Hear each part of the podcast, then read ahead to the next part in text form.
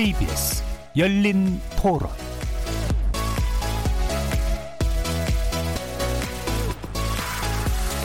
안녕하십니까. KBS 열린 토론 정준희입니다.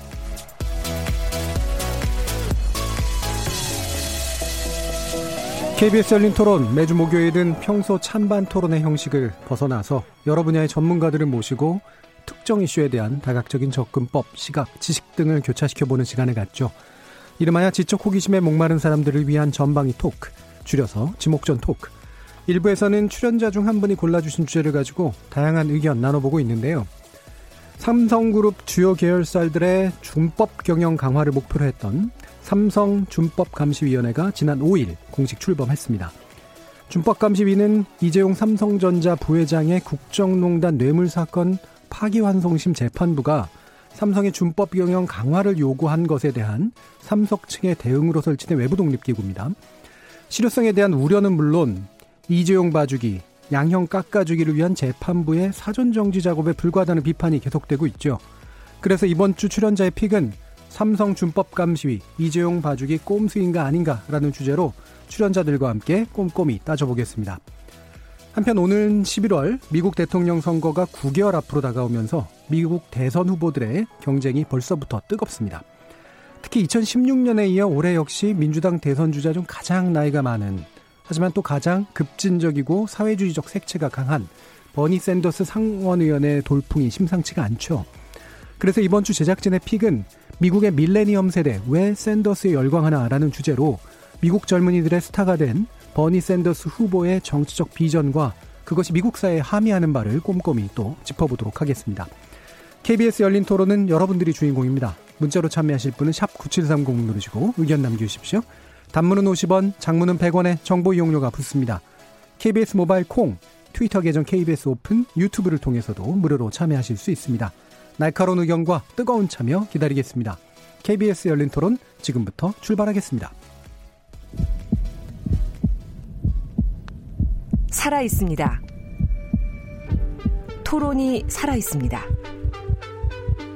살아있는 토론, KBS 열린 토론. 토론은 라디오가 진짜입니다. 진짜 토론, KBS 열린 토론. 자, 먼저 오늘 함께 하실 분들 소개하겠습니다. 경제는 좌도 우도 없다. 참 좋은 경제연구소 이인철 수장 나오셨습니다. 네, 안녕하세요. 이인철입니다. 나라를 걱정하는 과학자 이종필 건국대구 교수 나오셨습니다. 안녕하세요. 이종필입니다. 영화평론가이신 강유정 경, 아, 강남대 한영문화콘텐츠학과 교수 나오셨습니다. 안녕하세요. 강유정입니다. 자, 그리고 규정을 거부한다. 한국 여성 변호사의 손정혜 이사 나오셨습니다. 안녕하세요. 손정혜입니다. 이렇게 경제 전문가, 물리학자, 영화평론가, 그리고 법률 전문가까지 각기 다른 전공과 개성을 가진 네 분의 출연자와 함께 만들어가는 지적 호기심에 목마른 사람들을 위한 전방위 토크, 줄여서 지목전 토크. 오늘도 호기심과 기대 한가득 품고 출연자의 픽부터 시작해 보겠습니다.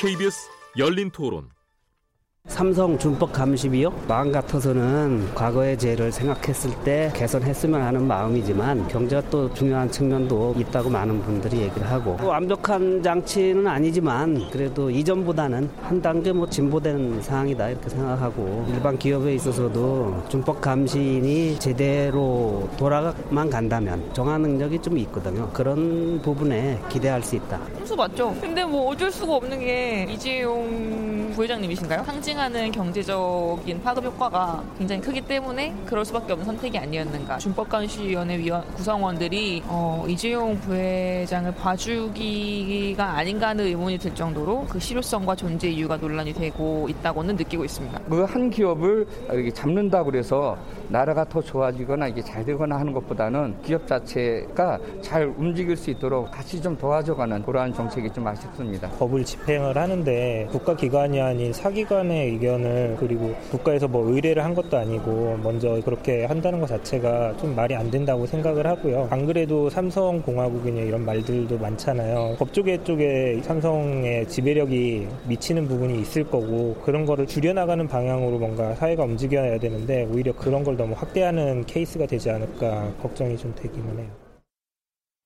예, 시민들의 여러 가지 목소리들 들어봤는데요. 어, 얼마 전부터 이제 자주 나오기 시작한 그런 말이라 뭐 대충 들어는 보셨을 것 같은데 도대체 삼성준법감시위원회 어떤 배경에서 만들어진 거야? 뭐야? 이렇게 음. 생각할 거예요? 아직도 국정농단 사건이 네. 재판이 종결되지 않고 뭐 파견 송심 재판에서 여전히 재판이 이루어지고 있는데 이재용 부회장 사건 같은 경우는 1심에서 징역 5년이 나왔었고요. 2심에서는 감형이 돼서 집행유예 판결이 나왔습니다. 근데 대법원에서 다시 뇌물액수가 올라가면서 파기환송심에서 다시 재판하라라고 해서 지금 파기환송심 재판이 진행되고 있는데 결국 이 결과에 따라서 실형이 나오느냐 집행유예가 유 지되느냐가 갈리는 굉장히 어떻게 보면 삼성에서는 절체절명의 순간입니다. 이 재판부께서 그런데 지난해 첫 공판에서 어떤 이야기를 하셨냐면 삼성그룹 내부의 기업 총수도 무서워할 만한 준법 감시 제도가 작동하고 있었다면 이런 범죄를 하지 않았을 것이다. 이런 언급이 있었고요. 나중에 또 다른 공판에서는 미국 연방법원 양형 기준 8장에 따른 준법 감시 제도를 마련하라.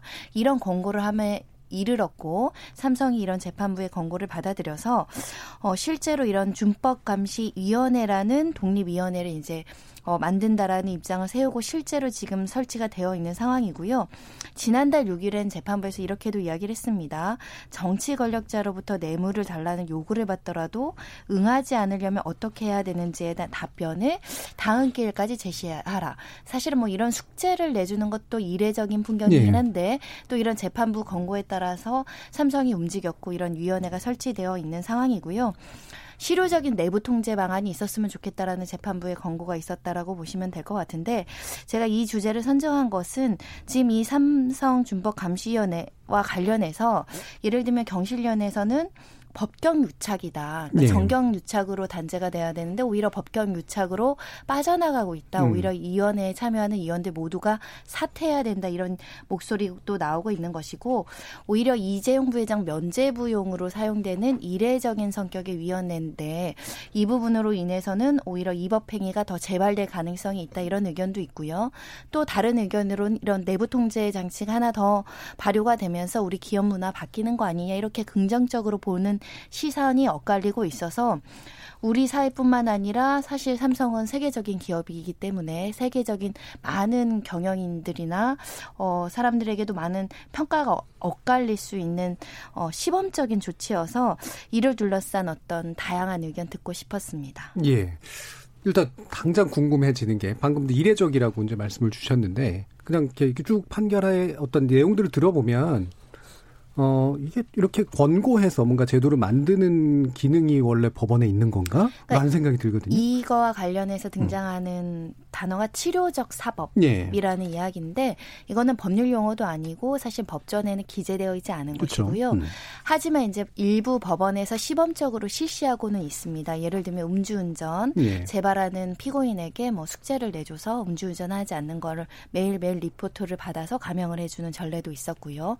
근데 이게 이제 이 이재용 부회장 사건에 적용할 수 있는 성질의 것이냐. 음. 원래 치료적 법원이라는 개념은 미국에서 뭐 예를 들면 약물 중독자, 마약자, 가정 폭력, 소년 범죄에 대해서 재화나 어떤 그 교육적 효과, 치료적 효과 음. 이거를 기대하면서 도입됐던 제도인데 어 우리나라에서도 일본 음주운전이라든가 가정 폭력이라든가 치매한 자의 어떤 범죄에 있어서는 치료적 사법 개념이 실질적으로 일부는 운영되고 있는데 이런 횡령 뇌물 사건에서도 이런 치료적 사법의 개념이 타당한 것이냐라는 문제가 제기될 수 있는 것이고요.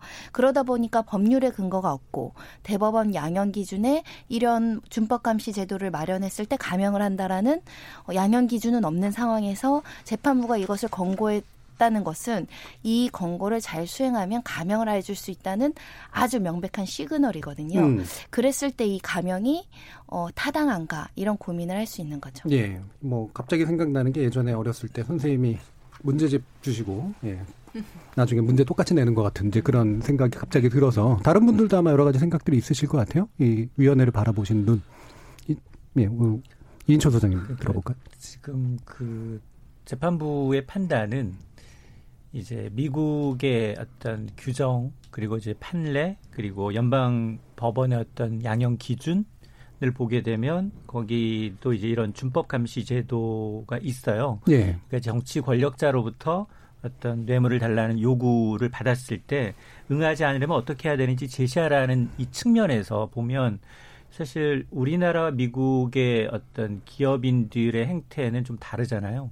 미국은 아무리 후계자라 하더라도 가족이라 하더라도 경영 능력이 떨어지면 경영에서 완전 네. 배제라는 네. 시스템인데 그리고 이렇게 2세, 3세 경영이 거의 드뭅니다. 음. 근데 우리는 정말로 2세, 3세 경영이 정형화돼 있고 전문 경영인은 이제 굉장히 희소해서 유수화될 수 있는 그런 시스템인데 이렇게 준법 감시위원회 설립을 요구한 것까지는 대의적인 측면에서 괜찮지만 그러나 그게 다시 삼성 계열사 일곱 곳에서 중지를 모아서 음. 그리고 여기 어 지금 위원회 구성돼서 이제 김지영 전 대법원장을 비롯해서 일곱 명의 이제 그 성향이 다 나오잖아요. 예. 구성이 돼 있으니까 물론 그 구성된 사람들은 대부분 이제 소비자액을 대표했던 교수이거나 이제 시민단체에서 일원이었기 때문에 어느 정도 긍정적으로 정말로 과거처럼 이제 삼성 내에서 이루어지고 있는 경영진에서 이루어지고 있는 뭐 전략실에서 이루어지고 있던 이런 핵심적인 일들에 대해서 이제 좀 반론을 제기할 수 있는 근거, 어떤 아, 성격은 마련이 돼 있지만, 근데 과거에도 보면 비슷한 사례로 그렇게 이런 이름은 좀 달리했지만, 이렇게 최고 경영진의 어떤 독단적인 행태나 뇌물이나 비리나 뭐 이런 것에 대해서 모니터링을 하겠다라고는 했는데 실질적으로 모니터링 된 적이 별로 없고요. 그러다 보니까 이번에도 마찬가지로 또 이제 명색만 구색만 갖춰주고 결국은 지금 이제 이 부회장에 대한 판결이 지금 남아있는 상황이기 때문에 네. 그런 면죄부를 좀 주려는 차원이 아니냐라는 의혹 음. 섞인 음. 목소리가 커질 수밖에 없습니다. 실제로 이른바 먹튀를 하면 어떻게 됩니까? 사실상 86억이라는 뇌물죄가 음. 유죄로 판단이 되면 실형을 내리는 게 정상적이죠. 음. 근데 그것을 감형을 해주기 위한 어떤 근거를 찾고 있는 거 아니냐 이런 의심은 피하기 어려운 것 같고요. 음. 실제로 그럼 이례적으로 이걸 소위 쓰다 버린다라는 표현을 쓰잖아요. 음. 일시적으로 운영을 했다가 감형을 받고 나서 또 다시 네. 원점으로 재 회복한다고 했을 때는 그럼 그 감형은 사회적으로 어떤 의미가 있느냐 이런 문제점이 지적이 되는데 왜냐하면 과거에 삼성이 그래 왔기 때문이죠. 역사를 말씀드리면 2006년대 에스파일 사건이 터졌을 때도 8천억을 사회 헌납하고 구조조정본부를 축소하고요. 뭐 삼성을 지켜보는 모니터링 모임을 하겠다라고 했지만 이윽고 어떠한 효과 없이 사라진 예. 상황이고요.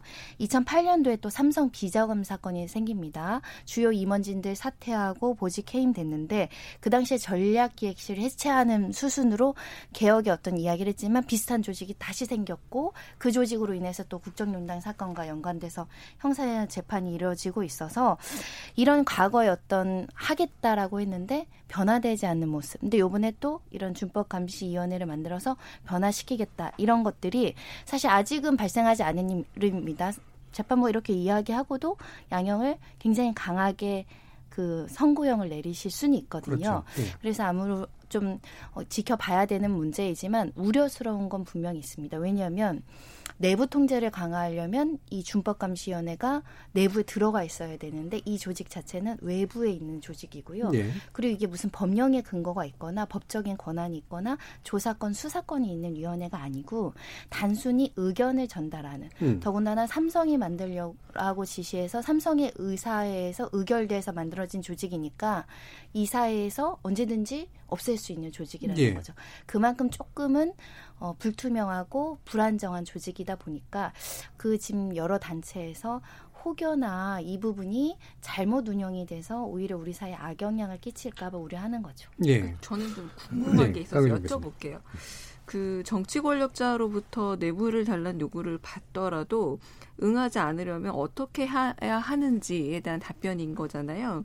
그러니까 저는 일제 시대 때 국납금을 요구받은 뭐 굉장히 그런 억압적 상황이 연, 연상이 되거든요. 이 문장에서. 근데 정말 이게 정치 권력자가 억지로 정말 아무런 대가라던가 아무런 이득이 없이 어쩔 수 없이 준 것인가에 대한 성향격에 대해서 많은 분들이 아직도 좀 의구심이 남아있는 상태란 말이에요. 네. 근데 여기서 이렇게 좀 규정이 이미 된 듯해요. 그런 성격이다라고 그렇죠. 규정이 음. 되어 있고 그래서 좀 질문을 그, 그분의 이해가 안 가고요. 그리고 그렇다면 어, 정권이 굉장히 강한 힘을 가지고 있기 때문에 도저히 빠져나갈 수 없는 의리자 약자라는 게 삼성으로 읽혀요. 이 문장 음. 안에서. 음. 그런데 우리가 늘 삼성공화국을 얘기하고 그 정권은 5년 유한하지만 삼성은 유한하지 않다 이런 얘기 했을 때 삼성은 정말 그렇게 힘이 없는 곳인가? 정권의 압력에 버틸 수 없는 곳인가? 그러니까 이 문장 하나에도 저는 이해가 안 가고 좀 일반인으로서 납득이 안 가는데 마치 천종호 판사님께서 청소년들을 호통치면서 크게 호통치지만 크게 이렇게, 이렇게 죄를 묻지 않으시잖아요. 왜냐면 아이들이기 때문에 네. 왜그 모습이 연상이 되는 걸까요? 저는 이렇게 제 눈에서는 일반인으로서 그런 모습이 많이 비치는 그렇죠. 나쁜 사람이 꼬셔도 네. 쫓아가지만 뭐 거의 이런 느낌 같은 게 있잖아요. 네. 네. 사실은 그래서 삼성이 일관된 국정농단 사건에서 무죄 주장 취지로 우리는 강요죄의 피해자였을 뿐 음. 뇌물을 능동적으로 줄 의사는 전혀 없었다라고 주장을 했지만 그 주장은 받아들이지 않았고 다만 법원에서는 아주 적극적으로 뇌물을 주려는 의사 의사는 없었고 수동적으로 응했을 뿐이다라는 예. 점이 이제 법률적으로 평가가 되어 있는 상황이기 때문에 재판부에서도 그러면 그것을 막을 만한 용기가 필요한데 그럼 내부 조직 내에서 내부 통제를 할 수 있고 이걸 브레이크 걸어주는 시스템을 만들어 와라. 이게 이제 준법 규제, 준법 감시 제도를 이야기를 하는 것이거든요. 근데 현행 법상 그게 없느냐? 상법에 보시면 준법 뭐 지원인제도 준법 감시인제도 다 있고요. 주식회사는 또 다 감사도 있고요. 그렇죠. 이사회 내부에서도 그런 통제하라고 하는 것인데 문제는 뭐냐면 우리 이 사회가 거수기 역할을 많이 한다는 음. 거죠. 대부분 주요 어, 의결권을 가지고 있는 총수의 어, 의사에 반대하기 어려운 기업 문화가 있기 때문에 그런 점들을 실효적으로 조금 해소해 봐라 이런 어떤 뭐 권고를 하신 건데 그 자체는 의미가 있다라고 보여요. 예. 그 방금 이제 나온 얘기가 지금 핵심 쟁점인데요. 재판을 공정하게 하셔야 될 재판장께서 삼성에 유리한 시각으로 지금 이 사건을 프레이밍 하려는 의도가 다분히 보이고 뇌물을 요구하면 요구를 거절하려면 어떻게 할 것인가 이 질문을 왜 하는지가 많이 의구심 가지는 건데 이게 그냥 의구심으로만 끝나지 않는 게 그 이후에 이제 보면은 그 4차 공판 때요. 파기환송심. 그때 이제 특검에서 그 이제 삼성 바이오 로직스의 그 분식회계 관련된 자료 이게 지금 분식회계인 걸로 거의 지금 드러나고 있어서 이게 그 이재용 부회장의 경영권 승계와 직결되는 문제잖아요. 그이 관련된 증거를 자료를 이제 증거로 제출을 하겠다고 합니다. 그 특검의 주장 그거죠. 이게 경영권 승계라는 현안이 분명히 있었다. 네. 근데 삼성은 이제 그게 아니라고 하는 거죠. 그게 그런 현안이 있어서 돈을 준 게 아니라 강압적인 정권이 포괄적으로 돈을 내라고 해서 뭐 속된 말로 삥 뜯겼다. 지금 이거거든요, 삼성의 예. 주장. 그런데 특검의 주장은 뭐냐면은 그게 아니고 분명히 현안이 있었고 지금 엄청난 규모의 분식 회계를 할 만큼 굉장히 삼성이 적극적이었고 자료를 바닥을 뜯어서 파묻을 만큼 적극적인 범죄 행위를 한 이런 거면은 그러면은 지금 삼성의 논리 이재용 부회장이 받은 그 뇌물의 성격을 규정 짓는데 삼성 바이오의 여러 가지 성, 그 사건과 관련된 자료들을 증거로 채택을 해야 된다라고 이제 제, 제시 를 했는데 그 똑같은 재판부에서 일단 증거를 안 받아들였거든요. 예. 안 받아들이고 그 다시 이제 특검이 이의 제기를 하니까 다시 검토하겠다고 지금 유보적인 입장을 예. 냈어요. 예. 그래서 이게 지금 제가 그냥 일반인 시각에서 봤을 때는 굉장히 뇌물의 성격을 규명하는데 상당히 본질적이고 굉장히 중요한 어떤 내용임에도 왜 재판 부가 이렇게 주저주저 하느냐라는 의구심이 이제 처음 그렇게 재판 장이 파기 1심에서부터 이제 그렇게 프레이밍을 했던 것과 연결이 되는 거죠. 네. 그다음 두 번째는 어떤 게 있냐면은 어, 얼마 올해 이제 1월 22일 날 이제 똑같은 재판부죠. 그 전중현 판사님 이분이 그 재판한 것 중에 이제 부영그룹 이중근 회장 재판 사건이 있었어요. 이분 보니까 1심에서 이제 4,300억 대 횡령 뭐 배임 혐의로 이제 1심에서 그 징역 5년 벌금 1억 선고받고 보석으로 이제 나가셨는데 요거 2심에서 이 같은 재판부가 원심을 깨고 한 절반 정도 이제 이렇게 감형이 됩니다. 네. 벌금 1억 원 선고를 했고요. 그때 그 이유가 뭐냐면은 그이 회장님께서 준법 감시실을 설치한 사실을 양형에 유리한 사정으로 고렸다. 이렇게 설명을 해요. 네. 이게 지금 삼성하고 이제 똑같은 예. 거죠. 예. 그래서 뭐 준법 경영에 노력하고 있다. 2020년 1월에는 뭐 준법 감시를 강하게 외부인과 위인 계약을 체결하는 등 노력을 했으니까 절반 깎아줄겠습니다. 이렇게 이미 이제 사례가 하나 나왔다는 거죠. 예. 그러면은 이 판결을 봤을 때, 어, 같은 재판부가 그러면은 삼성 이재용 회장도 봐주려는 거 아니야라는 의심을 당연히 하죠. 저는 다른 걸 떠나서 이런 디테일한 걸 떠나서 아니, 왜, 왜 멀쩡하게 사법부가 있는데, 다시 그거를 기업 내, 뭐, 법률적인 근거도 없는 사설적인 사실, 사법 역할을 하는 기구를 만들라는 거잖아요. 음. 사법을 왜 좋아하자라는 건지, 뭐, 도대체 뭐, 이런 네. 발상 자체가 저는 도저히 이해가 뭐, 안 됩니다. 실제로 뭐 네. 조사권도 없고 사법적 판단권도 없으니까 뭐 사법기구의 외부화는 그, 것 같고 네. 재판부의 어떤 그 말을 좀 대변해 본다면 어, 일단 미국에도 명문화된 규정은 있고 그리고 이제 미국식 경영 기업이라면 당연히 이제 준법에 따라야 하고 그리고 이제 여기도 보면 일곱 명의 이 준법위원회의 구성을 보게 되면 대부분이 다 시민연대나 아니면 굉장히 진보 성향의 학자들로 구성이 돼 있어서 이인용 삼성전자 총괄 고문만을 제외하고 일곱 명 가운데 대부분 다 굉장히 이제 이 재벌 개혁을 비판하는 분들이 현재 인적 구성 자체는요. 인적 구성 예. 자체는 그러니까 이게 타이밍의 문제예요. 이재용 재판이 다 끝난 이후에 이거 재발을 막기 위해서 이런 준법위원회를 갖고 있는 건 어떻겠느냐 이랬다면 별 논란이 없을 수도 있어요. 근데 재판이 마지막 이제 최종 심도 선고가 되지 않은 상황에서 형량을 마치 감형해 줄 수도 있다라는 뉘앙스의 얘기들이 전파되다 보니 오히려 의혹이 의혹을 낳는 거고 이전에도 똑같은 기구를 만들었음에도 불구하고 계속해서 이 문제의 핵심은 사실은 삼성전자 이재용 부회장이 정상적으로 증여세나 상속세를 내버리면 클리어한 문제예요. 예. 아니 이거는 저는 그 사실 뭐 미국에 이런 제도가 있다고 하는데 잘 이해가 안 돼. 그냥 현행법 잘 지키면 되는 거잖아요. 아니 근데 이게 무슨 그 이제 그 선대의 유훈 경영이라 그래서 21세기의 노조도 허용하지 않겠다라든지 그리고 지금 뭐 이 재판장께서 하신 말씀이 이게 지금 총수도 두려워할 만큼의 뭔가 뭐 준법 기구가 있었으면 어떻겠냐고 말씀하시는데 아니 삼성은 우리나라 국세청과 그다음 뭐 검찰과 이런 데를 농락을 하면서까지 증거도 인멸하고 그랬던 역사가 다 있는 거잖아요. 그런데 그런 역사를 모른 채 하고 그 국가 공권력과 사법 체계까지도 사실은 굉장히 지금 무시하고 농락해 왔던 예. 역사를 모른 채 하고 지금 이런 말씀을 하시는 게 그런 게 다 지켜졌는데도 안 되니까 어쨌든 자체적으로 해보라 뭐 이런 게 아닌 거잖아요. 예, 예. 일단은 어, 이재용 그 삼성 부회장의 이제 재판에 연동이 될 것이다라고 하는 뭐 우리의 가설은 일단 접어두고 뭐 충분히 의혹은 밝게 나왔으니까요.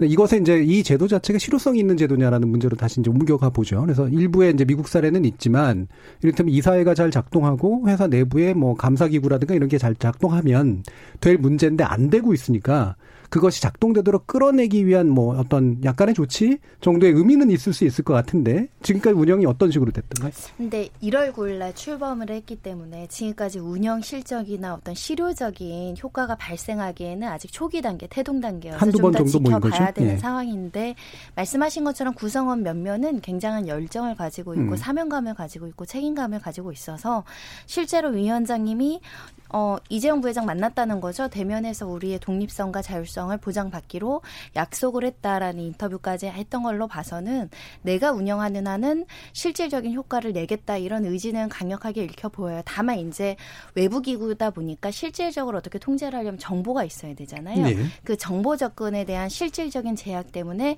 실제로 회사 내부에서 어떤 일이 발생하고 있지만 페이퍼로만 보고를 받으면 건너뛰어서 간접적인 형태로 희석화된 자료를 봐서 실제로 일을 하려는 사람이 통제 효과가 나지 않느냐 않는다는 거 아니냐 이런 이제 제약이 있을 수 있다라는 우려가 나오고 있는 상황이고요. 이 여러 가지 이제 논란 중에는 이 음, 김지영 전 대법관이 있는데 뭐 법무법인 뭐 대표이기도 한데 워낙 진보적인 성향, 우리 대법관 중에 손꼽히는 네. 진보적인 성향이라서 우리 사회를 변화시키는데 많은 노력을 하신다고 하셨고 특히 뭐 노조 문제라든가 관련해서 후원금 지출 문제라든가 이런 것을 계열사별로 일일이 검토를 받아서 보고하고 이 전후 보고까지 하겠다라는 의견을 이야기하고 있는 상황이고요. 그래서 조직 변경에 대한 의견을 적극적으로 개진한다고 해서 현재를 점검하기엔 아직 이뤄서 앞 으로 향후 활동을 좀 지켜봐야 되는데 일각에서 이제 노조 문제와 관련해서 초반이지만 의견을 내야 되는 거 아니냐 이런 이야기도 있고요.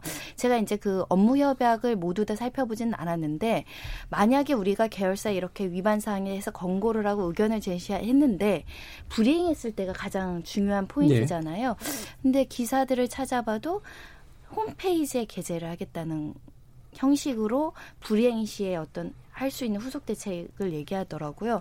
근데 준법 감시인 홈페이지에 이것을 게재한다는 것만이 그렇게 강력한 실효적일까? 음. 오히려 이런 식의 발언이 나왔으면 좋겠더라고요. 우리가 살펴봐서 법 위반 사항이 있으면 진정 고발, 강력한 수단들 있잖아요. 예. 그런 조치까지 할 수 있겠다. 이런 강력한 의지가 조금 부족한 건 아닌가 아쉬움이 음. 좀 있었습니다. 그러니까 이제 아무리 살펴봐도 이거는 개선책 뭔가 회복적 사법이라고 얘기를 한다고 치더라도 개선책으로 얘기되는 게 아니라 받을 거 다 받고 나와서 다시 한번 잘해볼게 그러면서 이제 사회에 보여주는 액션의 하나 정도가 될 정도가 아닐까 싶어서 약간 순서가 뒤바뀐 느낌 같은 게 계속 들긴 들거든요.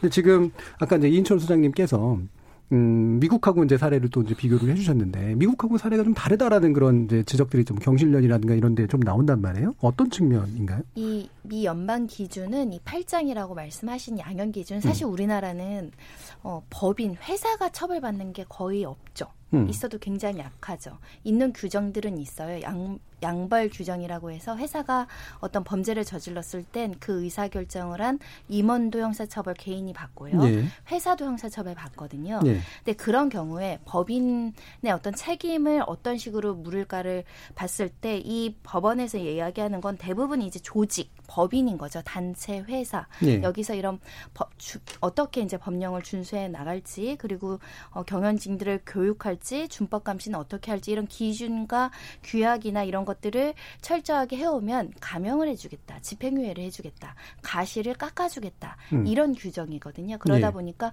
이건 개인에 대한 일탈 문제가 아니라 음. 법인이나 회사에 대한 어떤 가시를 좀 줄여주는 어떤 그 감형 기준으로서 이런 준법 감시 제도를 해와라 이런 건데 우리나라에 적용하는 것은 조금 다르다 이런 의견인데요. 그와 상관없이 워낙 형사재판부가 가지는 재량이 있기 때문에 우리 감형 요소로 있는 게 진지한 반성이에요. 진지한 반성. 그러니까 이거 음. 미연방 규정이 아니더라도 아, 삼성에서 이런 준법관시위원회까지 만들었다는 것은 이재용 부회장이 진정한 반성을 하고 있구나라고 해서 감형을 한다고 하더라도 이 판단에 누가 또 비판을 받을지언정 위법하다라고는 할 수 없거든요. 네, 양형 기준 안에 들어가니까 네, 예. 그런 측면이 있습니다. 음. 자, 그래서 이제 지금 보면 어. 그 아까 이제 언급해 주신 분 가운데 김정 전 대법관이 굉장히 이제 그 진보적인 성향을 가지고 있지만 사실은 어, 일부에서 이제 삼성과의 어떤 문제를 해결하는데 퇴직 이후로 좀 도움이 됐던 측면들도 있고 근데 다른 편에서는 사실은 어 뭐랄까 이렇게 약간 이해관계가 좀 충돌되는 부분 뭐 이런 게 좀 있다라고 하는 그런 지적도 좀 나오잖아요. 이거는 어떻게 봐야 되는 건가요? 그 예전에 이건희 삼성전자 회장이 그 전환 사채 관련해 가지고 형사 재판 받은 적이 있었잖아요. 그때 이제 대법원에서 무죄 판결을 했던 예, 주심 기존에. 대법관이다 예. 보니까 이해 상출 문제가 있는 거죠. 그 이건희 회장이라는 삼성의 총수를 무죄 판결을 냈던 사람이 어 삼성의 준법 감시인을 한다는 것은 약간은 어떤 법률상으로는 이해 상출이 되지 않거든요. 네. 하지만 어, 뭔가 삼성에서 유리한 판단을 했던 사람이 또 삼성에서 어떤 일을 한다라고 하니까 그 진정성이 좀 음, 후퇴되는 거 아니냐 이런 지적이 있는 거죠. 예. 아까도 말씀드렸지만 이제 뭐 원래 미국의 이 양형에 관련된 측면들은 이제 법인을 뭐 잡아가 둘 수는 없으니까 법인에 대신해서 책임을 묻는 임원들에 대해서 일부 감형이 가능한 거 또는 벌금을 좀 줄여주는 거 뭐 이런 것들이 아마 작동할 텐데 어, 지금 거는 이재원 삼성 부회장이 이제 개인의 것으로 이제 법인을 사실 오용한 이제 그런 케이스니까 뭔가 좀 다르다라고 하는 지적들은 충분히 되는 것 같은데 이종필 교수님은 어떻게 보세요? 아니 저는 왜 이런 걸 해야 되는지 자체가 예. 제 상식으로는 잘 이해가 안 되고요. 예. 아니 있는 법 잘 지키면 되는 거고 그리고 이뭐 사 준법 감시위원회 이런 거 만들지 말고 죄를 지었으면 거기 합당하게 엄벌에 음. 처하면 엄벌에 처하고 그냥 법조문에 있는 그대로 적용을 해서 처벌하면 되는 건데 그걸 안 해서 문제가 생긴 거잖아요. 진지한 반성을 안 하고 있다고 보나요? 아니 그러면은 뭐 그러면은 살인 사건 저질러 놓고 네. 진지한 반성한다고 다 풀어줍니까? 음. 그 이게 재벌한테만 너무 너그럽게 지금 활용이 되고 있는 거잖아요. 감형을 네. 해주는 게 저는 오히려 선대의 유흥 경영 이런 것보다 21세기잖아요, 지금. 우리가 지금 오스카상을 4개나 받는 나라입니다. 선진국에 선진국. 21세기 선진국에서 지금 이런 저는 어, 너무 구시대적인 발상이고 이거보다 더 강력한 준법 감시를 하는 게 뭐냐면 저는 노조라고 생각해요. 노조가 활성화돼 있으면은 노조가 무서워라서라도 이건 못 하거든요. 그리고 네. 노조는 어쨌든 노조가 만약 회사 경영에 어느 정도 참여를 한다라고 하면 그 내부의 디테일한 사항들, 잘못된 비리도 알 거 아니에요. 그거를 가지고 강력하게 일상적으로 감시를 할 수 있습니다, 노조가. 예. 근데 그거는 허용을 안 하고, 그리고 그거 허용을 불법적으로 안 하는 것에 대해서는 사법부가 손방망이로 처벌을 지금까지 해왔으면서, 음. 이걸 지금 그런 건 안 하고 말도 안 되는 좀 이게 실효성도 의문시되는 우리 현실에 좀 맞을 것 같지도 않은 이런 준법감시위원회를 뭔가 명망가 데려다가 하겠다라고 하는 게더 그 훨씬 더 효율적이고 실효적으로 할 수 있으면서 21세기에도 맞는 그런 제도는 다 외면하고 뭔가 좀 이상한 걸 밖에 있는 걸 갖다 하겠다라고 하니까 진정성이 이제 의심이 되는 거죠. 예. 저도 좀 의구심이 하나를 보태자면 음.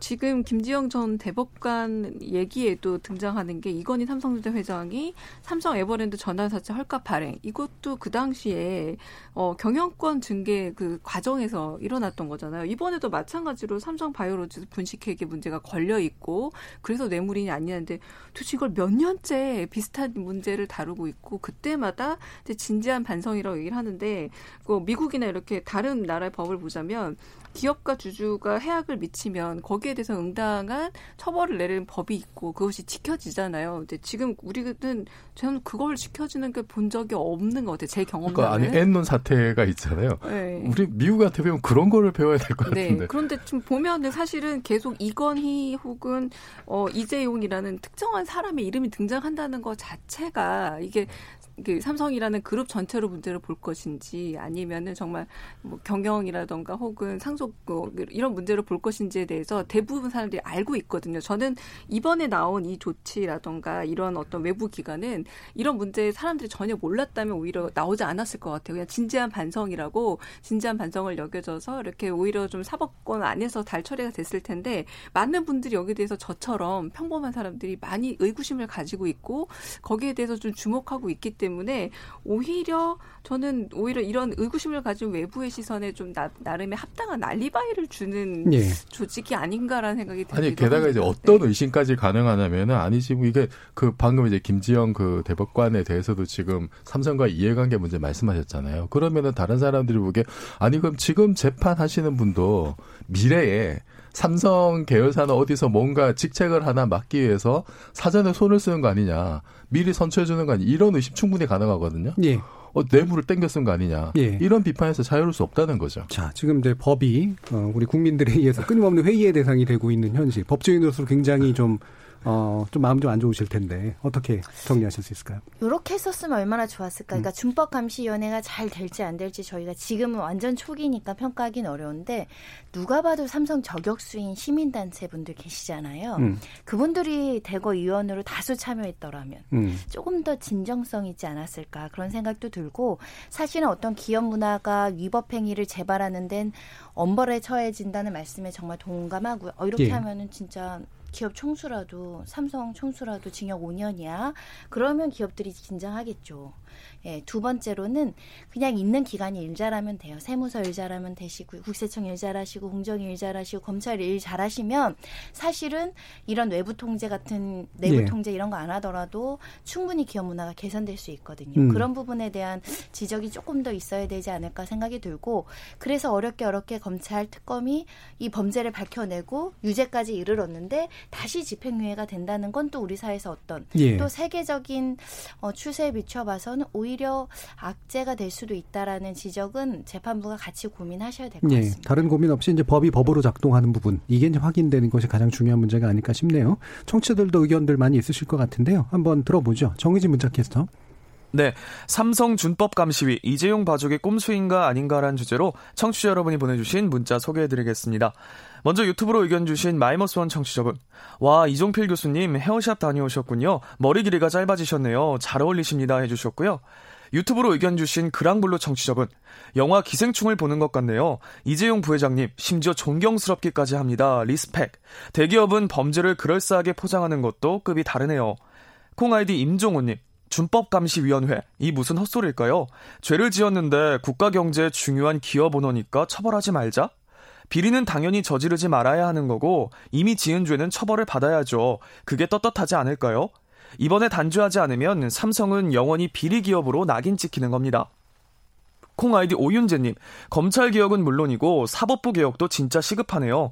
판사의 판결 중 일부는 그 판사의 사심이 반영된 법리 해석, 그리고 봐주기의 진면모를 엿볼 수 있네요.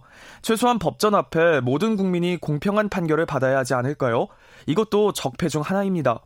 콩아이디 2209님, 삼성이면 법 전문가도 많은데 무슨 교화입니까? 오히려 더 중형을 내려야 합니다. 법을 잘 알면서 죄를 짓는 사람은 가중처벌해야 합니다. 6372님, 처벌을 통한 법법자보다 통제 장치를 통한 범법자의 현실을 바로잡고자 하는 것이 아닌가 합니다. 삼성이라는 기업은 국가의 기반 기업으로 처벌을 통한 제한보다는 자체적이기는 하지만 외부의 충격 내지는 내부의 잘못된 사실을 바로잡는 미래지향적인 감시제도라고 봅니다. 라고 보내주셨네요. 네, KBS 열린 토론 이 시간은 영상으로도 생중계되고 있습니다. 유튜브에 들어가셔서 KBS 일라디오 또는 KBS 열린 토론을 검색하시면 지금 바로 토론하는 모습 영상으로 보실 수 있습니다. 지금 방송을 듣고 계신 청취자 모두가 시민 농객입니다. 문자로 참여하실 분은 샵 9730번 누르시고 의견 남겨주세요. 단문은 50원, 장문은 100원의 정보 이용료가 붙습니다. KBS 모바일 콩, 트위터 계정 KBS 오픈을 통해서도 무료로 참여하실 수 있습니다. 계속해서 청취자 여러분들의 날카로운 시선과 의견 보내주세요. 지금까지 문자캐스터 정희진이었습니다. 예, 댓글들 어, 여러 가지 의견들 들어봤는데요. 어, 가만히 보면 꼭 이종필 교수님 끼워넣기로 이제 나오시는 댓글을 읽고 있는 것 같습니다. 헤어스타일 바뀐 지 이제 알았습니다. 자, 근데 오늘 많이 얘기해 주셨는데 어, 출연자의 픽 정해 주셨던 손정희 변호사님 일단 여기서 인사를 드려야 될 것 같네요. 오늘 고생하셨습니다. 감사합니다. 청취자들의 직접 참여로 이루어지는 KBS 열린 토론 의견을 받아봤습니다. 창사 82주년 맞는 삼성 과연 준법 경영 감시기구를 출범시켜가면서 정경 유착과의 단절을 선언한 대로 실제로 진행될지 모르겠습니다. 이재용 부회장에게 면죄부를 주기 위한 오명에서 벗어나기 위해서는 진정성, 실효성이 보여져야 되겠죠. 출연자의 픽은 여기서 마무리하겠고요. 여러분들께서는 KBS 열린 토론과 함께하고 계십니다.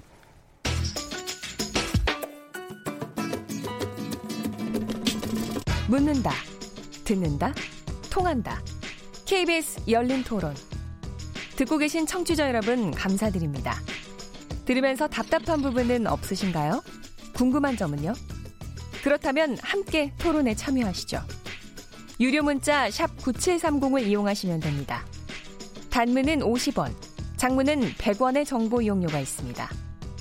스마트폰 어플리케이션 KBS 모바일 콩을 통해서도 무료로 참여하실 수 있습니다. KBS 열린 토론은 언제나 열려 있습니다. 듣고 계신 KBS 열린 토론은 매일 밤 1시에 재방송됩니다. 샌더스에 열광한 이유는요. 제가 봤을 때는 지금 트럼프 정부 들어서서 미국 사회 자체가 양극화가 심화되고 있는 것 같습니다. 그래서 그거에 대한 반대급부로 초부유세 도입 같은 거에 대한 수요가 계속 늘고 있는 것 같고 트럼프 대통령 같은 경우에는 정책적이나 뭐 공약 같은 걸 내놓을 때 그런 양극화 해결하는 것보다는 이미 성장하고 있는 산업이나 이제 그 집단을 조금 더 키우려고 하는 경향이 강해서 그거에 대한 반대급부로 뭐 샌더뿐만 아니라 민주당 후보들한테 조금 더 좀 뭐 이목이 쏠리지 않을까 싶습니다. 후속 대책이 있어야 될 거 아니에요. 그리고 그 후에 따라오는 부조리, 경제적인 파탄, 그게 따른다고요. 그래서 그걸 생각해야 돼요. 일단 경제 구조 자체가 대기업 위주로 형성이 되어 있기 때문에 지금 그 대기업한테 일방적으로 세금을 왕창 물리겠다, 법인세를 물리겠다 한다고 해서 공약이 제대로 지켜질 것 같진 않고 무분별하게 전부 다 물려버리면 오히려 상류층 사람들도 이걸 악용해서 사용할 수 있을 것 같아서 미국은 어떨지 잘 모르겠는데 우리나라는 경제적으로 팀 있는 사람들이 좀 정치적으로도 입김 좀 세고 하니까 그렇게 많이 물리지 못할 것 같아요 세금을. 지적 호기심에 목마른 사람들을 위한 전방위 토크. 두 번째 주제는 미국의 밀레니얼 세대 왜 샌더스의 열광 하나입니다. 참 좋은 경제연구소 이인철 소장, 물리학자이신 이종필 건국대 상호교양대 교수, 그리고 영화평론가 강유정 강남대 교수, 또 오늘의 특별 초대 손님이신 경희대 미래문명원의 안병진 교수 함께 하셨습니다. 안녕하세요. 네, 안녕하세요. 자, 이렇게 네 분과 함께 지목전 토크 제작진의 픽 시작해 보도록 하겠습니다. 어, 지금 미국의 대선 경쟁, 어, 트럼프 대통령의 탄핵이 예상대로 이제 상원에서 부결되면서 실질적으로 시작됐는데요. 어, 일단 우리가 이제 민주당 쪽을 이제 지켜보고 있는 그런 상태죠. 왜냐하면 이제 아무래도 공화당 쪽은 이제 트럼프 대통령이 재선 가도가 열릴 것 같아서요. 자, 일단 초반 판세 어떻게 보셨는지 우리 안병진 교수님께 먼저 좀 여쭙겠습니다. 네, 한 2강 4중 정도? 2강 4중. 그러니까 2강이라고 하면 이제 버니 샌더스가 우세를 유지하면서 어, 어느 정도 치고 나가고 있고요. 근데 이제 무섭게 따라붙고자 하는 게 마이클 블룸버그, 블룸버그. 전 뉴욕 시장. 그래서 2강이라고 할 수 있겠고요. 나머지 이제 한 4명 정도가 2위 자리 음. 혹은 이후에 1위 자리를 차지하기 위한 혼전 양상. 4명이라고 하면 조 바이든, 음. 이제 부통령이라든지 부티저지, 사우스벤 전 시장이라든가 아, 또 이제 엘리자스 워렌, 워런, 예. 상원의원, 에이미 클로바저, 음. 그 미네소타 상원의원 이 네 명이 이제 2위로 올라가기 위한 혈투. 음. 그러니까 샌더스 우세 속에서의 혼전 양상이라고 볼 수 있을 것 같습니다. 예. 우리가 이제 미국 대선들 많이 이제 경선 과정 지켜보고 그러는데 이른바 대세론이 꺾이는 경우도 자주 보잖아요. 그렇습니다. 근데 대표적으로 바이든이 대세론이 이제 있었는데 이게 처음부터 꺾이는 모습인데 이게 샌더스한테까지도 이어질지 어떨까요? 어, 샌더스한테 이어지기는 조금 힘들 겁니다. 음. 왜냐하면 어, 바이든 이제 전 부통령은 굉장히 훌륭하신 예. 이제 국정 운영이라든지 이런 데서는 아주 아주 그 초당적이시고 음. 아주 노련하시고 근데 이분의 가장 큰 약점은 선거 캠페인의 DNA가 없으세요. 아하. 굉장히 지루하시고 예. 어 이게 이게 타고나야 되거든요. 이게. 음. 그러니까 이제 어떤 정치인은 선거도 잘하고 음. 국정 운영도 잘하고. 그러니까 빌 클린턴이나 바락 오바마가 그렇죠. 예. 근데 바이든은 크게 치명적인 한계라서 과거에도 성공하지 못했는데 이번에 음. 역시 좀 한계가 음. 그런데 버니는 다르죠. 버니는 국정 운영이야 우리가 알 수 없는 건데 뭐뭐 뭐 벌리도 시장 시절엔 잘했죠. 예. 근데 이제 선거 캠페인은 거의 락 콘서트입니다. 음. 에, 거의 네 다섯 시간 제가 서가지고 예. 허리가 아파 정말 고생했던. 그렇죠. 그 연세가 많은 분이. 예. 그렇죠. 그분은 허리가 안 아픈데 이제 제가 예. 허리가. 예, 더 많으신가요? 자, 이게 이렇게 그조 바이든 전 부통령이 이렇게 행정가적 면모는 굉장히 강한데 이 흥행사적 면모 이게 확실히 좀 뒤처진다라는 점에서 아마 예상을 그렇게 해주신 것 같은데 다른 세 분들은 어떤 인물 미국 대선에서 주목하고 계시는지요? 이인철 선생님. 저는 연령대별로 보니까 이렇게 앞서서 이제 2강 4중 말씀하셨는데 대부분 다 1941년, 42년생이에요. 예. 그러니까 우리나라로 치면 이제 79, 80인데 미국은 아시다시피 4년 연임제거든요. 그러니까 두 번 한다고 치면 80세 훌쩍 후반대 넘어가시는 네. 분들이에요. 근데 여기 30대가 어, 꼈어요. 뭐 이제 조금 이제 초반에 좀 돌풍을 일으키고는 있지만 중위권으로 이제 분류되고는 있지만 이제 피터 이제 부티지지의 경우에는 부티지지. 예. 이게 이분은 좀 이력 좀 독특하고 물론 뭐 20대부터 이제 이 뭐 시장을 하, 면서 정치권에 입문을 했지만 이제 자기가 이제 성소수자임을 밝히면서 네. 이제 좀 젊은 층에 좀 지지를 받고 있는 것 같아서 연령대별로 보면 이분이 그다음에 이제 또 트럼프 어차피 공화당은 이제 단일 후보로 거의 가는 분위기이기 때문에 트럼프와의 맞상대가 만에 하나 블룸버그가 된다면 이거는 이제 재력과 재력의 대결인데 음. 재력 측면에서는 사실 블룸버그가 잽이 안 블룸버그랑 음, 트럼프가 그렇죠. 잽이 안 돼요. 음. 한 8배 이상 이제 이제 포브스지 기준 자산 기준으로 보면 블룸버그가 워낙 억만장자이기 때문에 그러니까 지금 초반 돌풍이 계속해서 이어져서 2강 중에 정말 샌더스가 이기고 블룸버그가 또 부각이 될지 이것도 관전 포인트라고. 예, 강근영 교수님. 저는 그 사실 미국 선거 되게 복잡하잖아요. 음. 그런데 방금 말씀하신 것처럼 부티지지라는 캐릭터가 굉장히 눈에 들어오더라고요. 네. 그래서 이게 아마 저 같은 사람도 움직인 게 그곳에서 인기 상승과 연결되지 않을까 싶은데 음. 여러 가지 소수자의 스토리 다 결합한 음. 인물이잖아요. 게다가 제가 왜 또 관심이 갔냐면 한국의 정치 지형에서는 한 몇백 년 기다려야 될지도 음. 모르는 인물이라는. 그러니까 예. 왜냐하면 대선 후보까지 나올 굉장히, 정도라면 음. 이건 좀 이렇게 약간 제가 영화를 감상하듯이 다른 나라 문학 작품 감상하듯이 보게 되는 어떤 구도라서 그게 정말 흥미로웠고 그 여러 가지 다른 이름들은 다 조금 구간처럼 보였어요. 들어봤던 이름 그리고 또 있었던 현상 그리고 어떤 점에서 블룸버그 같은 경우는 뭐 굉장히 부를 어쨌든 앞장 세운다는 점에서 트럼프랑 그렇게 저한테 차별화 느끼지 않았다면 부티지지의 등장과 그 그에 대한 어떤 열정적 지지가 있다라는 사실 자체가 아 이곳에는 어떤 새로움이 움틀 수 있는 가능성 있는 공간이 여전히 남아 있구나라는 그런 것으로 저한테 느꼈습니다. 예, 미국이 이제 그 오바, 오바마 대통령 될 때 예전 기억에 아 그래도 미국 미국이 참 세상에 앞서가서는 나라는 분명하구나 뭐 이런 생각이 들었는데 부티지즈로부터 이제 그런 것들이 좀 어, 느껴지기도 하고. 82년생이니까 사실은 손주하고 할아버지들하고 음, 경, 네. 경쟁을 벌이고 네. 있는 거거든요, 사실은. 불편하진 않으세요 그런 장면? 예, 아니, 아니 그래도 우리나라도 보면은 이제 미국보다 빨리 여성 대통령도 배출했었고. 네. 어쨌든 네. 맥락이 너무 그다음에 노무현 대통령도 굉장히 이제 사실은 그, 그 밑바닥 출신인데 네. 또 아주 드라마틱하게 대, 대통령에 당선을 시켰었고. 근데 저는 그 가장 주목이 되는 사람이 블룸버그인데요. 음. 결국 그 그러니까 제가 한국 예를 들었던 게 한국 같으면 되게 좁은 나라고 그 밀착형 어떤 선거가 가능하기 때문에 그 노무현 같은 어떤 그 음. 돌풍 그 다음에 그 사람들 가슴에 불을 지른다 그러죠. 음. 그게 이제 가능해서 어떤 돈이 모자라고 그러더라도 역전이 가능한데 버니 샌더스가 지금 이렇게 소수자들한테 돈 많이 모아 가지고 했던 방식 그 그게 사실 저는 이제 노무현 대통령이 이겼던 것과 좀 비슷한 면이 있다고 봐요. 사람들 가슴에 불을 질러서. 예.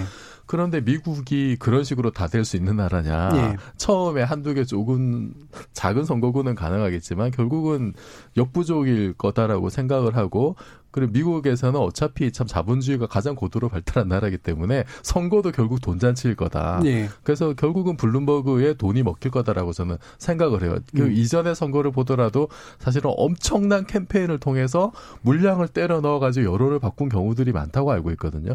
그리고 오바마 대통령이 재선할 때도 보면은 이제 그때부터 사실은 빅데이터를 활용한 micro targeting 기법이라고 해가지고 엄청난 데이터 센터를 다 사모으잖아요. 선거 캠프가. 네. 사모아 가지고 이제 유권자 분석하고 그 데이터를 가지고 익명성이라고 하지만 여러 개 데이터 모으면 이게 또 다 나오거든요. 네. 그런 걸로 성향 분석해서 뭐 이 주에서는 네거티브가 좋을 건지 파지티브가 좋을 건지 그런 거 다 분석해 가지고 뭐 어느 요일 어떤 네거티브를 하면 얼마나 먹힌다 이런 네. 게다 나와 있어요. 네. 이건 다 돈이거든요. 음, 그래서 이거 돈이 이긴다. 네. 음. 빅데이터와 AI 이게 사실 그 사실 첨단 기술과 선거의 관계에서 굉장히 흥미로운 선거가 될 거라고 생각하는데 예. 그런 면에서 블룸버그의 물량이 결국은 이길 거다. 예. 그래서 본선에 가서 결국 트럼프한테 지지 않을까. 음. 개인적인 내피셜입니다. 자, 이렇게 세 분의 비전문가들의 내피셜들을 일단 들어봤으니까 전문가의 말씀을 좀 들어봐야 될 것 같아요. 일단, 어, 샌더스라는 인물에 대한 설명을 좀 더 부탁드릴게요. 음, 지금 현대 미국 정치에서 대단히 독특한 예. 희귀종이에요. 음. 어떻게 보면은 이제 빌 클린턴이나 바라 오바마나 그러니까 민주당의 기존 주류들은 어떻게 보면 선거 캠페인 때 열정은 일으키지만 실제 국정 운영을 할 때는 현실적 타협을 해서 음. 이제 기대가 실망으로 이런 어떤 사이클을 밟죠. 예. 어 근데 이제 버니는 정치를 처음에 시작했을 때서부터 어 뭐 벌 링턴 시장, 그다음에 하원 의원, 상원 의원, 음. 대선 후보 지금까지는 아주 일관되게 본인이 추구하는 가치와 아젠다를 수십 년간 일관된 기조로 지킨다라는 점에서 진정성의 정치의 거의 상징 같은 예. 어, 그런 점에서 현대 미국 정치에서 찾아보기 힘든 음. 아주 예외적 별종이 주류화됐다 이렇게 볼 수 있는 거죠. 예. 근데 이게 지금 이제 걸려 있는 문제가 일단 좀 특이한 게 일단 뭐 우리 예전부터도 알고 있었습니다만 실제로 민주당 대선 후보지만 소속은 아닌 그런 경우고 또 이제 우리 연령 문제 나왔습니다만 얼마 전까지 아마 불가능할 거라고 봤던 게 막 이제 그 병 문제가 좀 있었잖아요. 이런 것들이 다 극복이 좀 가능한 어떤 형태라고 보시나요? 어, 극복이 가능한 게 음. 이제 지금 어, 특히 new millennial generation 그리고 음. 그 다음 세대들한테는 이제 나이의 문제 이전에 그 사람이 얼마나 날것의 리얼한가라고 음. 하는 게 핵심입니다. 아, 그러니까 요즘, 요즘에는 모든 게 가공되고 마케팅으로 모든 게 다 이제 그냥 패키지로 만들어지잖아요. 근데 그 리얼한 경험, 어, 이제 저희 미국에서는 이걸 real thing이라고 하거든요. 예. 그러니까 한국의 젊은이들은 찐이라 그러더라고요. 요즘 예, 예. 찐이란 말 쓰죠. 예, 미국에서는 real thing을 찾아서 예. 진짜배기를 찾아서 음. 양준일 씨가 한국에서 대히트를 치는 것도 음. 어 진짜배기였네 이런 거 아닙니까? 아, 그런 점에서 저는 나이의 문제에도 불구하고 어, 사실은 저는 엘리자베스 워렌의 열렬한 팬입니다. 예, 정책적으로는? 정책적으로도 그리고 음. 미국에 이제 여성 대통령이 나와야 예, 된다고 저는 예. 강력히 믿거든요. 예, 진보적 여성 대통령이 필요하다. 그럼요. 음. 그런데 이번엔 조금 제 희망이 음. 예, 거의 사라지는 것 같고 다음 대선은 가능할 겁니다. 예. 30대 아주 해성 같은 코르테스가 음. 있기 때문에 음. 혹은 워렌이 다시 도전한다면. 예. 그러나 어쨌든 현재의 시간은 버니의 시간인데 버니는 나이에도 불구하고 어, 상당한 이 리얼한 어, 진짜 배기의 정치가 어, 미국판 양준일 이란 점에서 저는 가능성이 뭐 아직까지는 있다라고 봅니다. 다만 이제 지금 이제 안 그래도 어, 의료 기록 이런 것들에 네, 대한 예. 그 공개에 대한 요구가 지금 압박이 세지거든요. 그렇죠. 실제로 네. 국정 수행할 수 있는가라는 그런 그럼요, 문제하고 그럼요. 연관이 되니까. 그래서 앞으로 예. 뭐 대선 기간에 어떤 음. 일이 생길지 모르죠. 예. 근데 현재로 봐서는 본 그러니까 예, 최소한 민주당 후보가 될 가능성이 한 60% 정도는 됩니다. 예. 지금 이제 안병준 교수님이 이제 샌더스 후보에 대해서 번이라는 말을 이제 계속 이제 쓰셨단 말이에요. 실제로 이제 다른 후보들하고 다르게 그 뭔가 이렇게 유세장 같은 데 가보면 젊은 친구들이 머니를 연호하는, 그러니까 말 그대로 이제 첫 이름이죠. 그러니까 이름을 연호하는 그런 모습들을 보는데 이렇게 확실히 젊은 층의 지지가 뚜렷하게 보이는 건 맞는 것 같아요. 이런 거 강유정 교수님 어떻게 느껴지시나요? 저는 그 샌더스가 얘기하는 것들 가령 모든 사람이 건강보험 혜택을 똑같이 받을 권리가 있고 네. 모든 사람이 버젓한 일터에서 인간다운 생활을 하고 임금을 받을 권리가 있다. 굉장히 당연한 말인 것 같지만 지켜지지 않았고 그리고 미국에선 이게 지켜지지 않는 게 당연한 것처럼 여겨졌잖아요. 어, 당연히 개인의 능력에 따라 불하는 건 축적되기 네. 마련이고 뭐 이런 부 이런 부분들을 보니까 저는 젊은 세대들이 이제 더 이상 이런 문제를 방관하지 않겠다는 생각인데 이 양극화라는 문제가 그리고 저한테도 더 와닿는 게 한국에서도 사실은 이 얘기가 통하고 있거든요. 그리고 네. 전 세계에서 통하는 공용어가 되고 있다라는 점. 그런데 지금 안 교수님께서 말씀하신 것처럼 이 30년이라는 긴 세월 동안 이 기조를 유지했다라는 것 자체도 대단한 어떤 존경심의 기반이 되는 것 같아요. 연세와 비례, 비례를 해서. 그런데 이런 양극화가 굉장히 극단적으로 가고 있다. 그리고 가령 월스트리트 1% 시위 같은 것들이 전부 다 무산이 돼버렸잖아요. 이제는 그것만으로 열정적인 시위라던가 혹은 보여주는 어떤 어떤 지적인 운동만으로는 안 되는구나. 선거를 통해서 그리고 대통령을 바꿈으로 인해서 이것을 현실화, 현실적인 행정력을 가져야겠다라고 젊은 세대들이 동의했다고 보고 저는 음. 이게 단지 미국만의 현상은 아니라고 네. 그러니까 자본주의 모순에 대해서는 이 젊은 층들이 더 강하게 느끼고 있고 그다음에 그 부분 을 전 세계에 걸쳐서 지속적으로 진정성 있게 추구해온 사람이기 때문에 그 젊은 층의 지지가 이어지고 있다라고 이제 볼 수가 있을 것 같은데 뭐 이거를 이제 아까 이제 그 의료보험 문제 얘기해 주셨습니다만 사실 미국은 오바마 대통령 때 이 의료보험 일부 고치는 것으로도 엄청난 내전이 일어날 정도로 이 사회주의적 색채에 대해서는 굉장히 거부감이 강한 나라잖아요. 그렇습니다. 근데 버니는 샌더스는 사회주의자를 자칭하잖아요. 그렇습니다. 예. 어떤 내용이죠? 이런 것들이? 음, 버니가 이제 좀 젊었을 때는 음. 왜 저, 젊음이 원래 이상주의의 네. 그 나이 아닙니까? 좀 그 사회주의의 내용이 좀 과격했었어요. 음. 아, 그 당시 시대가 그랬던 거 아닙니까? 근데 이제 점차 나이가 들어가면서 버니가 추구하는 사회주의라는 건 미국의 뉴딜, 미국의 진보주의라면 예. 누구나 동의하는 프랭클린 루즈벨트의 진보주의. 그 정도의 진보주의. 예, 음. 그 뉴딜을 조금 더 확산하자. 음. 프랭클린 루즈벨트는 위대한 대통령이었지만 그것이 입법화로 많은 진보적 입법화로 이어지진 못했어요. 예, 그 대통령의 조치로만 예, 했던 시대적 한계였죠. 예. 근데 이제 버니는 어, 뉴딜을 이, 뉴딜 2.0을 하겠다라는 음. 측면이기도 하고 또 그리고 어 유럽식 사회민주주의. 네. 그러니까 미국에선 금기어였죠. 음. 어, 사실은 1920년대 사회민주주의가 일부 주에서 상당히 약진하긴 했었습니다. 근데 한동안 잊혀졌죠. 음. 아무도 그것을 노동당, 사회당을 제외하고는 민주당 주류에서 하고자 하는 사람은 거의 없었습니다. 일부 제시 잭슨이나 일부가 있었고. 네. 근데 그거를 우리는 왜 덴마크처럼 살면 안 되지? 왜 우리는 핀란드처럼 살면 안 되지? 우리 미국은 전 세계에서 가장 강국 아닌가? 이런 거죠. 그러니까 예를 들어서 우리가 박정희 전 대통령을 사회주의자라고 하지는 않잖아요. 우리는 전국민 의료보험을 너무나 상식적으로 그렇죠. 당연히 갖고 있고 유학생들이 네. 그 미국에서 의료 해, 저 보험비가 너무 비싸서 한국에 와서 비행기 타고 와서 치료를 해야 될 정도잖아요. 네. 그리고 박정희 대통령이 그린벨트 한 거에 대해서 우리가 급진주의라고 하지 않거든요. 근데 그게 이제 미국은 어 이상한 거였던 거죠. 네. 근데 이제 에, 평론가님 말씀처럼 미국의 양극화라는 건 상상을 초월합니다. 음. 그러니까 저는 개인 공주 앞에 이게 문자 쓰는 건지 모르겠는데 제가 개인적으로 가장 좋아하는 영화가 어, 기생충과 버닝입니다. 이창동 감독의 버닝, 은요 예. 오바마가 되게 좋아했어요. 예. 버닝은 단지 한국 영화가 아닙니다. 음. 말씀하셨듯이 지금 젊은이들이 느끼는 그 막연한 모호함, 분노, 이 세상이 왜 이렇게 내가 통제할 수 없는 세상이지? 이런 것들에 대한 절망감, 분노, 이런 것들이 음. 아이 뭐 사회주의면 어때? 예. 뭐 덴마크나 우리가 스웨덴처럼 살게 못 살 게 뭐 있어? 음. 이런 심리가 미국의 젊은이들 사이에는 굉장히 음. 팽배 있습니다. 마침 기생충이 나왔어요. 음. 예, 아카데미 탔으니까 샌더스가 된다. 이제 이런 도식에 대해서 어떻게 보세요, 강민정 교수님? 저는 그 사실은 트럼프가 될 줄 몰랐었는데 된 걸 보면 네. 뭐 샤이 트럼프란 말도 있었지만 음. 한 한번 그쪽 세계로 간 거잖아요. 그래서 저는 오히려 버니가 오히려 정말 가능성이 있지 않을까라고 저는 좀 기대를 하고 있어요. 음. 왜냐하면 경험해 보지 않은 것과 경험해 본 것 차이에 열망의 어떤 축적도가 굉장히 다르기 때문인데 지금 조커라는 영화가 나왔을 때도 사실 똑같은 얘기였거든요. 양극화 문제. 거기서도 테러의 대상이 1%의 어떤 기업의 CEO가 아니라 그냥 월스트리트 가이였거든요. 음. 그러니까 이 부분에 대한 그 일종의 적이라든가 반감이라는 거는 한 사람의 어마어마한 부자에 대한 반감보다 저는 훨씬 더 어떤 계층 계층에 대한 반감이라는 게더 폭발력이 높다라고 보여지고 있는데 그 폭발력이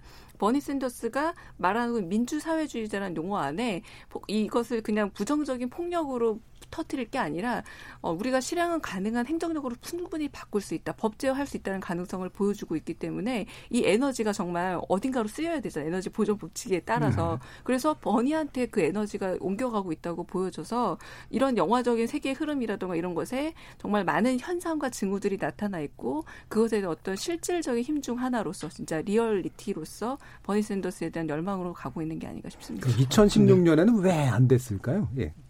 어, 그때는 이제 사실은 민주당의 불편한 어, 어떤 지금 이제 음. 제가 이제 버니에 대해서 상당히 이제 낙관적인 얘기를 했는데 부정적인 측면에서 얘기하자면 예. 민주당의 버니는 주류가 아니거든요. 그렇죠. 민주당의 주류는 African American입니다. 음, 흑인들. 네. 음. 근데 이제 African American들은 어 실제 빌 클린턴 시기를 거치면서 지금은 오바마가 최초의 African American 대통령이라고 하지만 그 당시는요.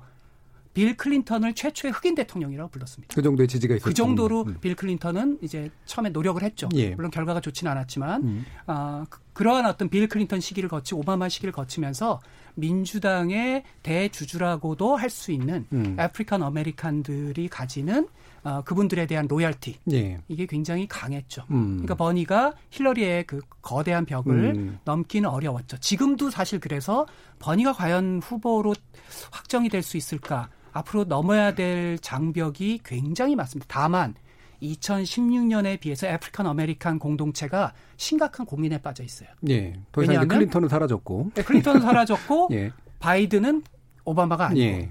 그리고 부티지지도 훌륭하지만 음. 아직은 오바마가 아니거든요. 음. 어, 블룸버그를 하기에는 음.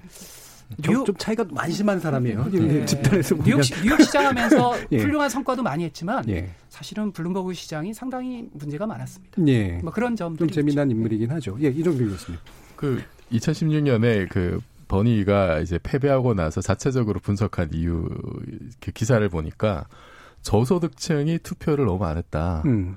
그래서 이 사람들이 젊은 층과 저소득층이 만75% 정도 투표했으면 혁신적인 변화가 가능했을 거다라고 하는데 실제로 이제 연간 소득 만 달러 이하 우리로 치면은 연봉 천만 원대 정도 받는 이런 분들의 투표율이 24.5%래요.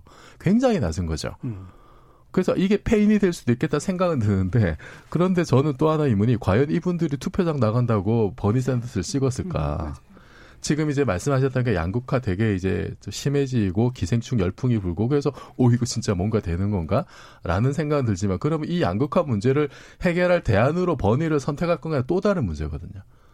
그, 그 대안으로 트럼프를 선택할 수 있는 거고, 실제로 러스트벨트에 있는 백인들, 그, redneck이라고 하는 백인들은 그 문제를 해소하는 방식으로 트럼프를 선택했잖아요. 네. 왜냐하면 트럼프의 언어는 정말로 인간 본성, 좀 짐승에 가까운 울림에 더 가까운 어떤 되게 설득된 더, 분위기예요. 더 네. 쉽게 다가가는 이런 예. 언어란 말이죠. 예. 그런데 샌더스 같은 경우는 사실은 굉장히 좀 이성적으로 고민을 해야 되는 것들이고 음.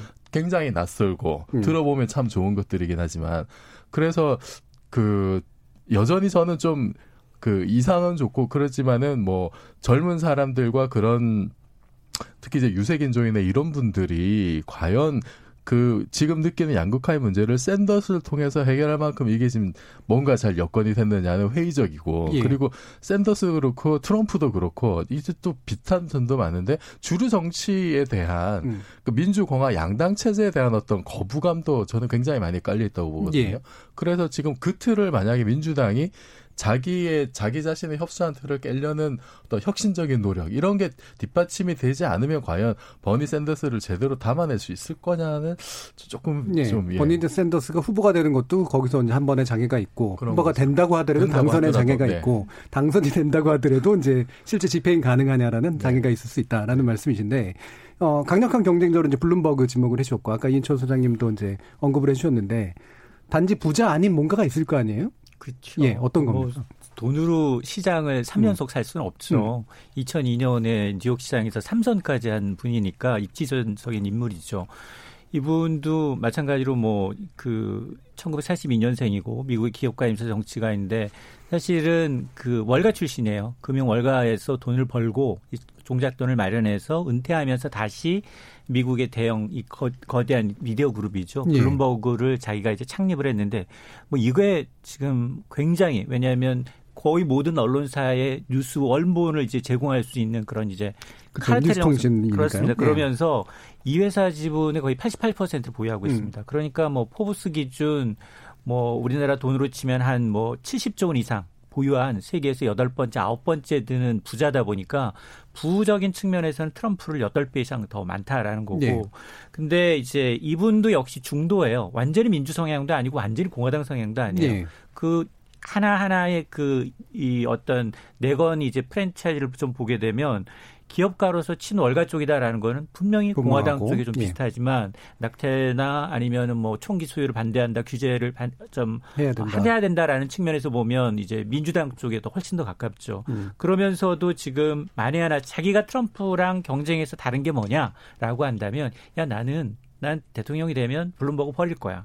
내가 갖고 있어서 내부를 축적하지는 않겠다라는 자기 의미거든요. 회사를 버리겠다. 그럼에도 음. 불구하고 음. 이 막대한 부자이면서도 자기 어떤 돈으로 지금 이렇게 선거 캠페인을 하고 있어요. 그러다 보니까 이제 돈으로 민주주의를 사려는 게 아니냐라는 이 부자 리스크는 늘 이제 예. 예, 갖고 있는 헤디캡이죠. 같은 부자지만 트럼프 대통령은 자기 돈 쓰는 거 못 봤는데, 예. 근데 블룸버그 후보는 자기 돈으로만 하고 있는 예. 되게 독특한 좀 구조가 있긴 있습니다. 예, 좀 재미있는 현상이긴 하죠. 네, 사실은 트럼프 대통령과 네. 비교하는 것 자체가 블룸버그 네. 후보 입장에서 굉장히 기분 나쁠 네. 거예요. 왜냐하면은 트럼프 대통령은 어 이제 민간인 시절에 끊임없이 실패해온 사업가고 음. 어 겨우겨우 벼랑 끝 전술로 어 자기의 부채를 예. 탕감했던 사업가고 블룸버그는 성공한 사업가죠. 그리고 재산도 60배니까 감히 그 앞에서 이제 트럼프 대통령이 맞짱 토론을 하기에는 좀좀 음. 좀 그렇죠. 돈으로는 안 된다. 그리고 사실은 뉴욕 시장 시절에 예. 그 저는 기후 위기에 대한 대처를 굉장히 높이 평가합니다. 예. 전 세계에서 지금 뉴욕만큼 물론 지금 드블라지오 시장이 음. 이, 이어서 잘하고 있는 있는데 전 세계에서 엠스테르담, 뉴욕 이런 데가 기후 위기, 서울시도 지금 잘하고 있습니다. 어, 이런 도시에 있어서 시장으로서의 역할 음. 그건 사실은 높이 평가해야 될 일인데 트럼프는 뭐 대통령이 되자마자 아, 사실은 본인이 신경 쓰지 않은 상황에서 이제 실무자들이 기존에 오바마가 해놨던 기후위기에 대한 모두 행정명령을 8, 90개를 다 취소, 취소했습니다. 예. 트럼프 대통령 워낙 음. 이슈에 음. 둔하셔가지고 음. 그게 취소됐는지도 아마 모르실 거예요. 예. 그리고 기후위기는 사기라고 생각하시는 분이니까. 그렇죠. 예. 예. 그런 점에서 블룸버그는 사실은 에, 좀 이제 뭐랄까요? 어, 무조건 뭐 돈으로 이제 민주당 음. 어, 선거를 사, 산다 이렇게만 보기에는 예. 여러 가지 측면이 있는 사람입니다. 예. 그럼 실제로 그 현역, 현역인 이제 트럼프 대통령 입장에서는 누가 더 까다로운 상대일까요? 샌더스하고 블룸버그 중에. 그게 이제 트럼프의 속은 사실은 아무도 모르잖아요. 네, 근데 뭐, 뭐 추론해 보건데 샌더스가 편하다고 생각은 할 거예요. 네, 왜냐하면 선을 확실하게 긁수 왜냐하면 본인의 네. 가장 큰 강점은 경제를 자기가 음. 이제 호황으로 읽었다라고 이야기를 하잖아요. 사실 이건 오바마 시기 때 만들어 놓은 건데 음. 이제 본인은 어쨌든 그 크레딧을 가져가는 거죠. 어 근데 이 경제가 과연 내년 그러니까 올해 하반기까지 갈지는 모르겠어요. 음. 근데 일단 간다면 본인은 경제를 성공시킨 자. 근데 이 성공시킨 미국 경제를 추락시킬 수 있는 사회주의자. 음. 이것처럼 좋은 구도가 없죠. 음. 자기의 모든 그 실정을 다 가릴 수 있는 거, 거니까요. 그 점에서 머니랑 싸우는 걸 선호할 가능성이 있습니다. 왜냐하면 네. 블룸버그 앞에서는 사업가로서 창피하잖아요. 좀 밀리는 것도 있고. 밀리는 거. 그렇죠. 네. 색깔이 또 겹치는 것도 근데 있고. 음. 21세기 포스트 모던 사회라는 게 이게 가장 큰 특징이요. 주체들의 의도와 반대 결과가 나갈 가능성이 굉장히 음. 높습니다. 예. 그래서 과연 트럼프의 그 판단이 맞을지 음. 아까 강 교수님 말씀처럼 글쎄요 요즘에는 음. 강렬한 팬덤을 가진 자가 아, 세계를 제패하기 때문에 글쎄요 버니를 그렇게 과소평가 그냥 사회주의자니까 예. 확장성이 떨어질 것이다 그렇게 말했던 미국의 전문가들이 지금 당황하고 있거든요. 예. 강희종 교수님은 이 그 아까 자본주의 문제도 얘기하셨고 젊은층 문제도 얘기하셨으니까 이 샌더스 현상을 통해서 미국이 뭔가 그래도 경로를 좀 다르게 잡아갈 것 같다는 생각을 하세요?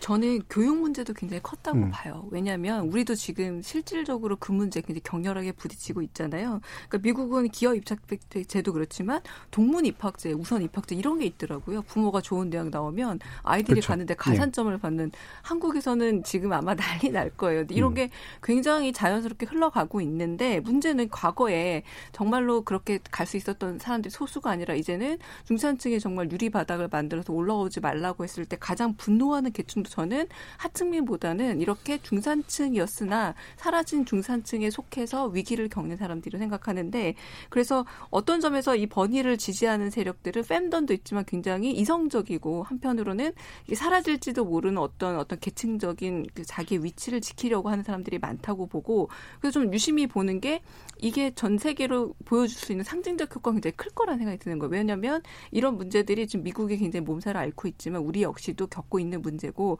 어느 곳에서나 조금씩 나타나는 교육 불평등의 문제가 결국은 중요한 뇌관이 된다라는 것도 보여줘서 저는 그래서 이제 버니 샌더스를 지지하는 이 중산층 세력들이 예. 어떻게 변모하고 어떻게 지지를 보여줄지도 좀 궁금한 부분이기도 합니다. 자, 이런 분기점의 어떤 첫 번째가 바로 이른바 슈퍼 화요일인데 다음 달 3일에 있다고 하죠. 이게 그러니까 상당히 많은 것들이 이제 갈리는 그런 지점이긴 하잖아요. 어떤 걸 좀 주목해야 될까요? 음, 과연 이제 블룸버그 시장이 음. 얼마큼 추격할 수 있을지.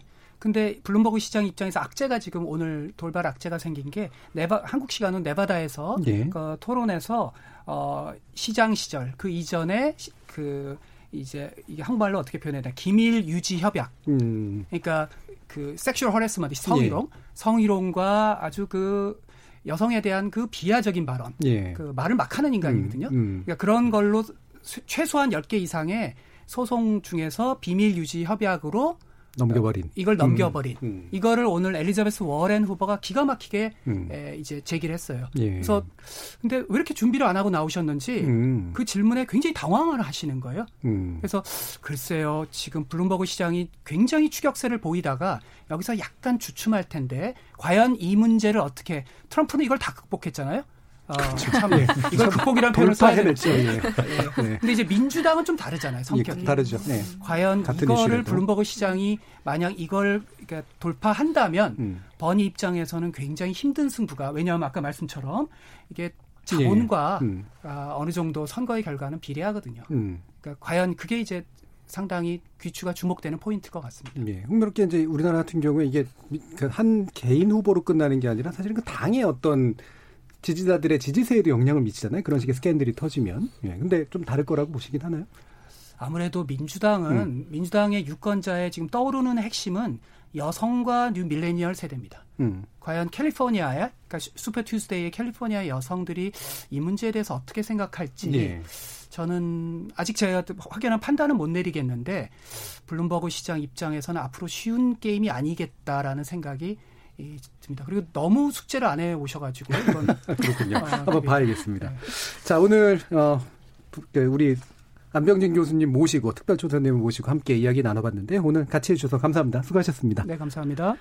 어, 저는 내일 저녁 7시 20분에 다시 찾아뵙겠고요. 어, 지금까지 KBS 열린 토론 정준이었습니다.